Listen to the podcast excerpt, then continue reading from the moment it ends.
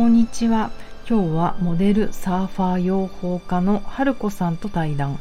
マーイッカーのミラクルというテーマでお話ししてみたいと思います。南青山でボディチューニングやってます。パーソナルトレーナーの内田彩です。こんにちは。いきます。はい。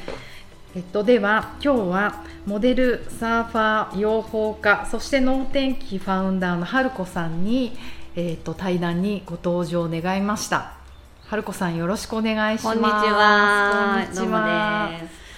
まさに私たち今日レッスンした後なんですよね。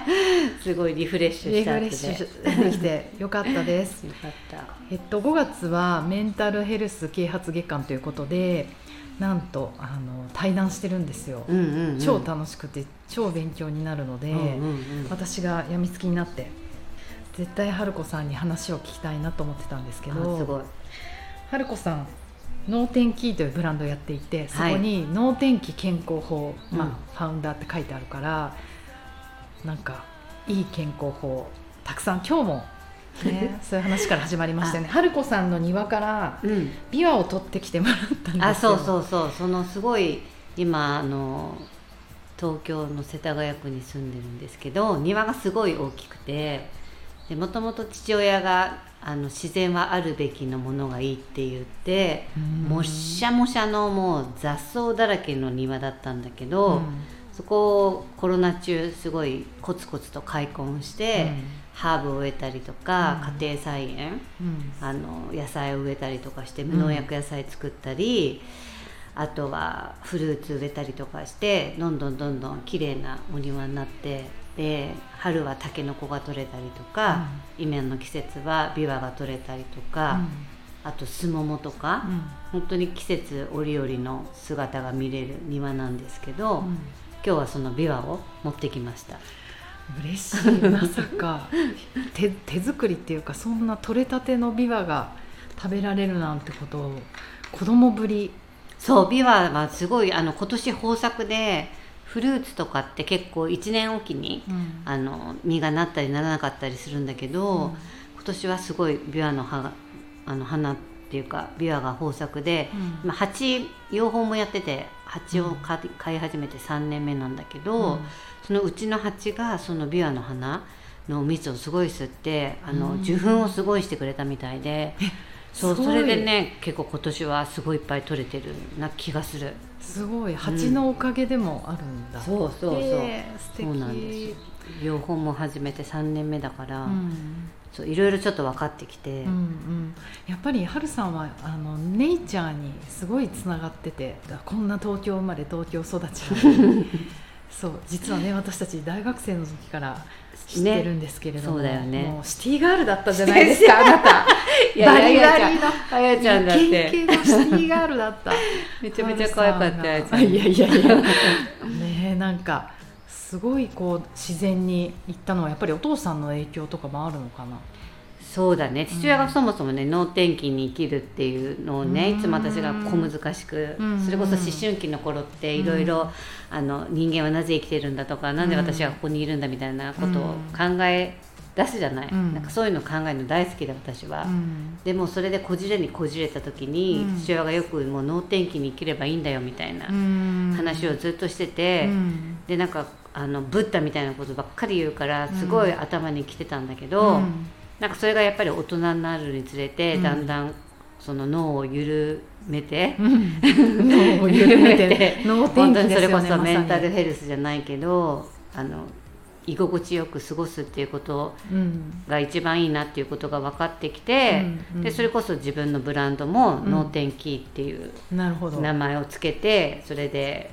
あの脳天気健康法とか言ってうんまあ、すぐまあいいかって思うことなんだけど、うんうん。まあ、そういうので人生を楽しくうんうん。健康的にうん。過ごしたいなっていう思いも込めてそういうブランドを作ってるんですよ。うんうん。なかなかまあいいかって思える境地に達するって難しい時ってあるじゃないですか、うんあるよね。の調子いい時はねまあいいかって思えるけどうんうんさんもそういう時ってあります？なんかすごいある。すごいある。あよかった。多分そういうなんかうん。座右の銘にしてしてるのと、うん。あとはサーフィンを、うん。あの始めて結婚した時にサーフィンを始めたので、うんうん。まあそれのおかげで、うん。もう本当に自然と、うん、向き合って、うん。あのコテンパンにされて、本当にこう洗濯機の中にいるようにぐちゃぐちゃにされたりとか、うんうん。鼻水垂れたりとか溺れかかったりとか、うん。本当に自分がちょっと調子に乗ると本当にコテンパンにされることで、うん。やっぱりこう叶わないものってあるし自分がこう自分の思い通りにならないっていうことをサーフィンを通じてすごい私はよく分かっているつもりなので、うんそういうところでもやっぱりそのまあいいかとか海の中に入るとやっぱりどんなに悲しいこととか辛いこととか、うん。困難なことがあっても、うん。割とまあいいかって帰りにはなってるので、うん。そういうのもあってやっぱりそのうん能天気につながってるっていうか、うん。その海でやっぱり自然と関わることによって、まあ一家精神も養われてる気がする。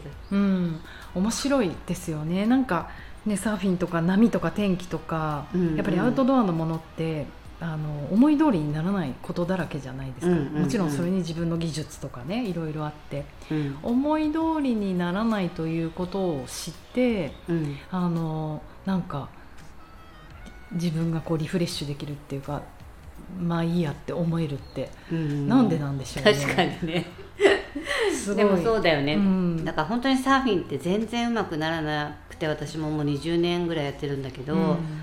本当にどうしてそんなにうまくならないのってみんなに言われるぐらい 全然うまくならなくて。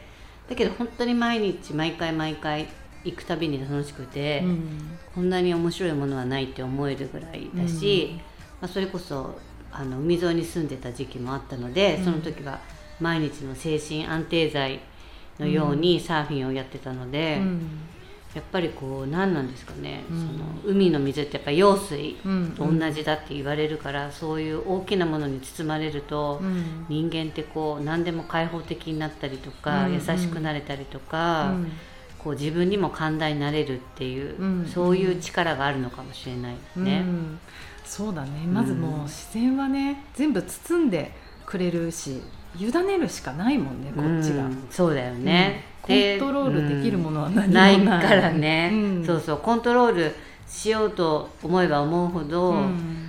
あのそれはできないよっていうふうに思い知らされるし、うんうんその思い通りにならないからこそ今でも楽しくいられるっていうのはあるかもしれないから本当に人生思い通りになってたら、うん。あの全然面白くないかもしれない。う んそうですね。面白い なんかほらはるさんインスタのあのライブもね週に何回もやっていたりとか結構プライベートあの見れるじゃないですか、うんうん SNS 上とかでも。うん。でなんかこう何でもうまくいってるようにまあそこしか見せないからね。あの楽しそうに見えるけどいろいろやっぱりそんなハルさんの中でもいろんな格闘はあるんですね日々。ありまありまくりですよ。ありまくりでした。いやいやでも本当あの私もねあの今年はニセコだよね。スキーに一緒に行かせてもらって、超楽しかったよね。楽しかった。でもめちゃめちゃハルさんスノボうまかったしあのねサーフィン下手下手って言ってるけど結構うまいし。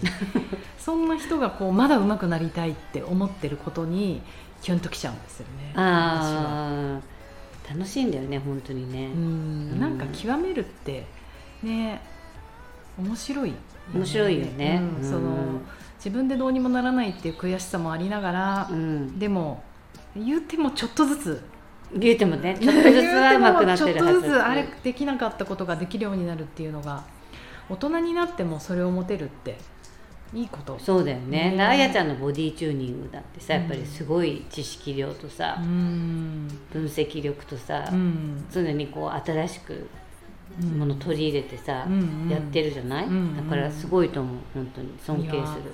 ありがとうございます。そんな。嬉しい。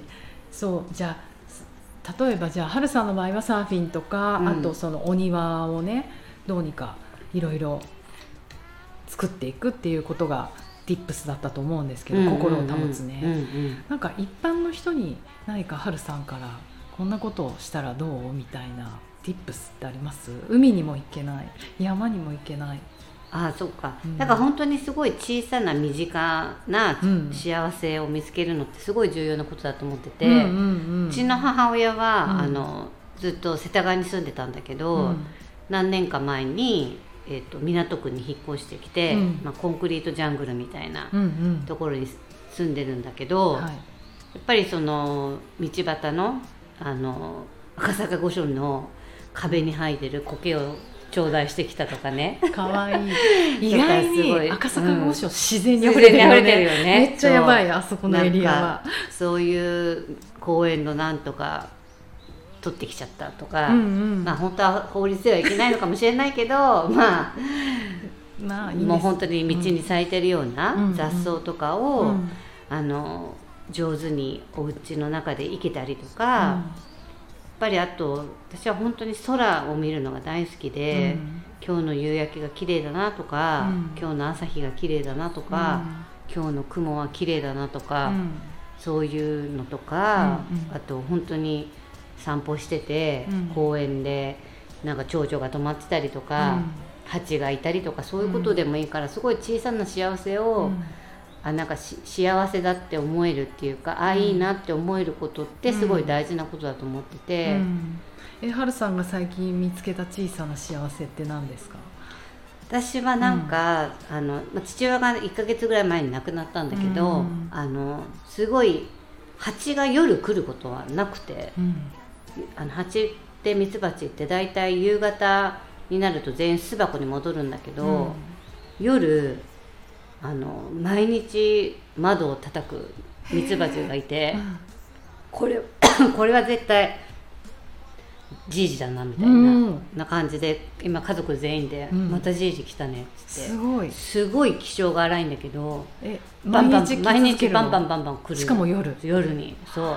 だからなんかそういうのとかね、うん。まあこじつけでもいいんだけどなんかそういうのって面白いなって思ってて、うん。蝶々とか、うん。そうあとだからそういうふうにやっていくと本当に蝶々が手に止まったりとかトンボが手に止まったりとかうん。するから、うん。あのそういう周波数うん。とかを自然にこう寄らせていくっていうのは、あのあなるほど。そういうメンタルヘルスにも関わると思うし、うん。あのその山に行かなくても海に行かなくても、なんかそういうことを感じるっていうのはできる気がすうんすごい。る。うん。確かにお家にいながらもねお家にある植物もあるし、うんうんうん。そうやって鳥の声聞こえたりとか、うんうんうんうん。なんかちょうど私昨日小説、えー小説じゃないな、えー、と西加奈子さんとかん西加奈子さんがね初めてのノンフィクションを出して「えうん。ーとね、雲を探す」っていうタイトルで、うん。あのまさにその雲に噛まれたかもしれないってことによって、うん。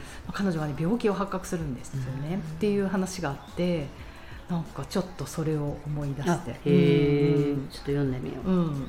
結構結構あの感動するあそうなんだ。そうそう。がんになっちゃっててあの子。あそうなの？そう知らなくて、うん一昨日こうもう私がカナダでがんになりましたっていう、あうんうん。の本の背表紙で、え？ー。って思って、うんうん。読んだらやっぱりね、うん闘病この1年の闘病のあれなんだけど、ううんんちょっと感動しましたけど。でもそっか雲とかそういうことからなんか、まあ、小説家だし、膨らましてる部分もあるかもしれないけど、うんうん何か感じ取る人がいるんだってちょうど思ってたから、すごいハルさんの蜂も、うんうんうん。ねお父さんなんですよきっとそれは。そうでしょ、う。ん。そうすごいそう思うから、うんうん、なんかそういうね自然なものとうん。波長を合わせるっていうのは一つのテクニックかもしれない、うん。でも友達私の友達で、うん。夜景に全くなんか興味がないとかなんていうの？夜景に？うん夜景男に夜景に連れてってもらってるの。何の感動もしないっつって、うんいう子がいてデートでね。デートで連れてってもらってんのに？そうそうそうそう。だからなんかそういう変わり者もいるから、わかん自然とか見てもね、うん。何にも感じないっていう人ももちろんいると思うんだけど、うん。うん。無理やりそうやって自分をあの合わせるっていうことも、まあ、一つうんうん。の手かなとはうん思います。もうでもい自分自体が自然じゃない？吸ったり吐いたりうんうんうんうん。脈が上がったり下がったり。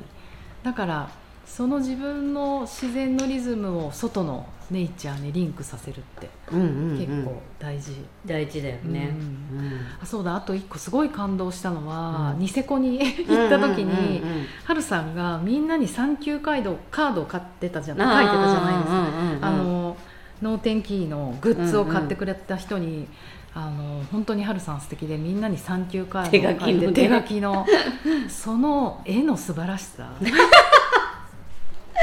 素晴らしいのか。もうねずっと横で色を塗ってしまったぐらい なんかああいうことも幸せ一つなんか小さな幸せじゃない、うんうんうんうん。ああいうものが入ってるって嬉しいし、うんうんうんうん。なんか多分ハルさんはそういう力があるよね、そうなのかな、うん、なんかああの絵ってかなりネイチャーネイチャーというか自然なナチュラルな子供が描くみたいな絵じゃないですかうんうん。うん突発的なね。突発的な、うん、なんかそういうものをきっと自然から得てるんだろうなっていうのを今日のお話聞いても思ったしあのスノーボードしてる超かっこいい頂上から。なんて言うんだっけあれ。みんなが毎朝見に行ってたやつ。ファーストトラックファーストトラ、うんうんうん。ファーストトラック、うんうん。もう恐ろしい。ねうんだって夜だってあんなに飲んで寝てないのに 朝の7時にあそこに並ぶみんなのガッツとかすごいなすって思った。し、ね。自然の力だよね。自然の力。え、うん。なんか元気だったよねみんな、うん、元気だったよね。もう帰ってきたらさすごいぐったぐたじゃなかった。私なんて骨折しちゃうしそうだよね。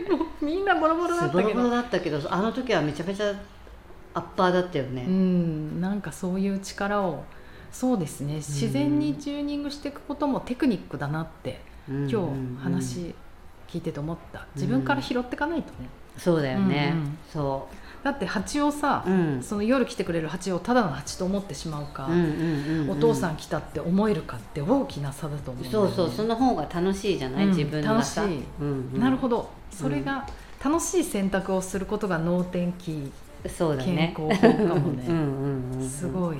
いい話楽しい選択をしよう。いいね。いろんなものの見方ってできるから、うんうんうん。その中で楽しい選択をしていけると。うん。いいね。そうだからスピリチュアルとかもさ、ほらうん。微妙だけどさ、うん。そういうふうに思ってる方が楽しかったりするじゃない、うん、楽しい。そのあ今はなんとかの力だって。まあ、うん。行き過ぎちゃうとあれだけど、うん。そういう面ではいいよね。だから自然の見えないものの力っていうのはさあると思うから、うんうんその自分が良しとするところで選択していけるっていうのがいいなと思う、うんうん。なるほど。いいヒント。みんなもねいろいろ事件が起こってそれをどうこう解釈するかは、うん。あの選択できるしね。悪くも、うん。良くも自分もできるしそれをねポジティブに取れる。そうだよねそれが脳天気健康法ですので習っていきましょう皆さんも、はい、お願いします。お願いします。そしたらはるさんはい。えっ、と宣伝したいことあったらそうですぜひ。ねあの6月4日の新月の日に21時からあのうちの飼ってるはちみつちゃんはちちゃんが集めてきたあのはちみつを限定で販売するのでよかったら皆さんチェックしてみてください。これどこで買えるんですか、えっと、脳天気 .com か、脳天気の脳天 B のあのインスタから飛べるので、もしよかったら私のインスタを見てみてください。はるこ227、6月4日新月9時。9時夜の9時、何個売るんですか？もうこれ激戦じゃない？私も絶対欲しい、そうこ今回はちょっとね小出しにしていこうかなと思って、うんうんうんいつもバンって言ってるので、うんあの小出しにしてって、うん。あじゃあこの日もしダメでも、うん。第2回第2 3回が。また味が違って、うんうん。今回は桜とブルーベリーなんだけど、えそんなのそう。味付けたの？なんかうんうん。あのややっと最近分かってきたのいろいろ。両方3年目にして。プロだね。プロだね。あの時期が時期が蜂蜜蜂蜜をと花の蜜を取ってきてくれるのが、うん。あ。桜とブルーベリーの季節ですごい。そう。でこれが一回終わると次アカシアって、うんうん。アカシアの、うん、アカシアの蜜が結構一番最高級って言われてるから、うん次もすごいいい蜜。多分アカシアと柿？柿柿かな？柿？柿。うんうんうん。へえすごい。なのでちょっと、うん順次楽しみ、うん、味がた多分全然違うと思う。あじゃあもう2個買うしかうなんい。よ、これはうん。ぜひぜひぜ激ひ戦。じゃあ皆さんあの、うん。6月4日新月戦いますよ。私と私も買いますよ。2時間ぐらいで売り切れちゃったので。はい。はい。じゃあ今年も楽しみにチェックしてみてください。じゃあはるさん今日は貴重な時間をありがとうございました。ありがとうございました。また出てね。また切ります。はい。じゃあ 切ります。またねまたね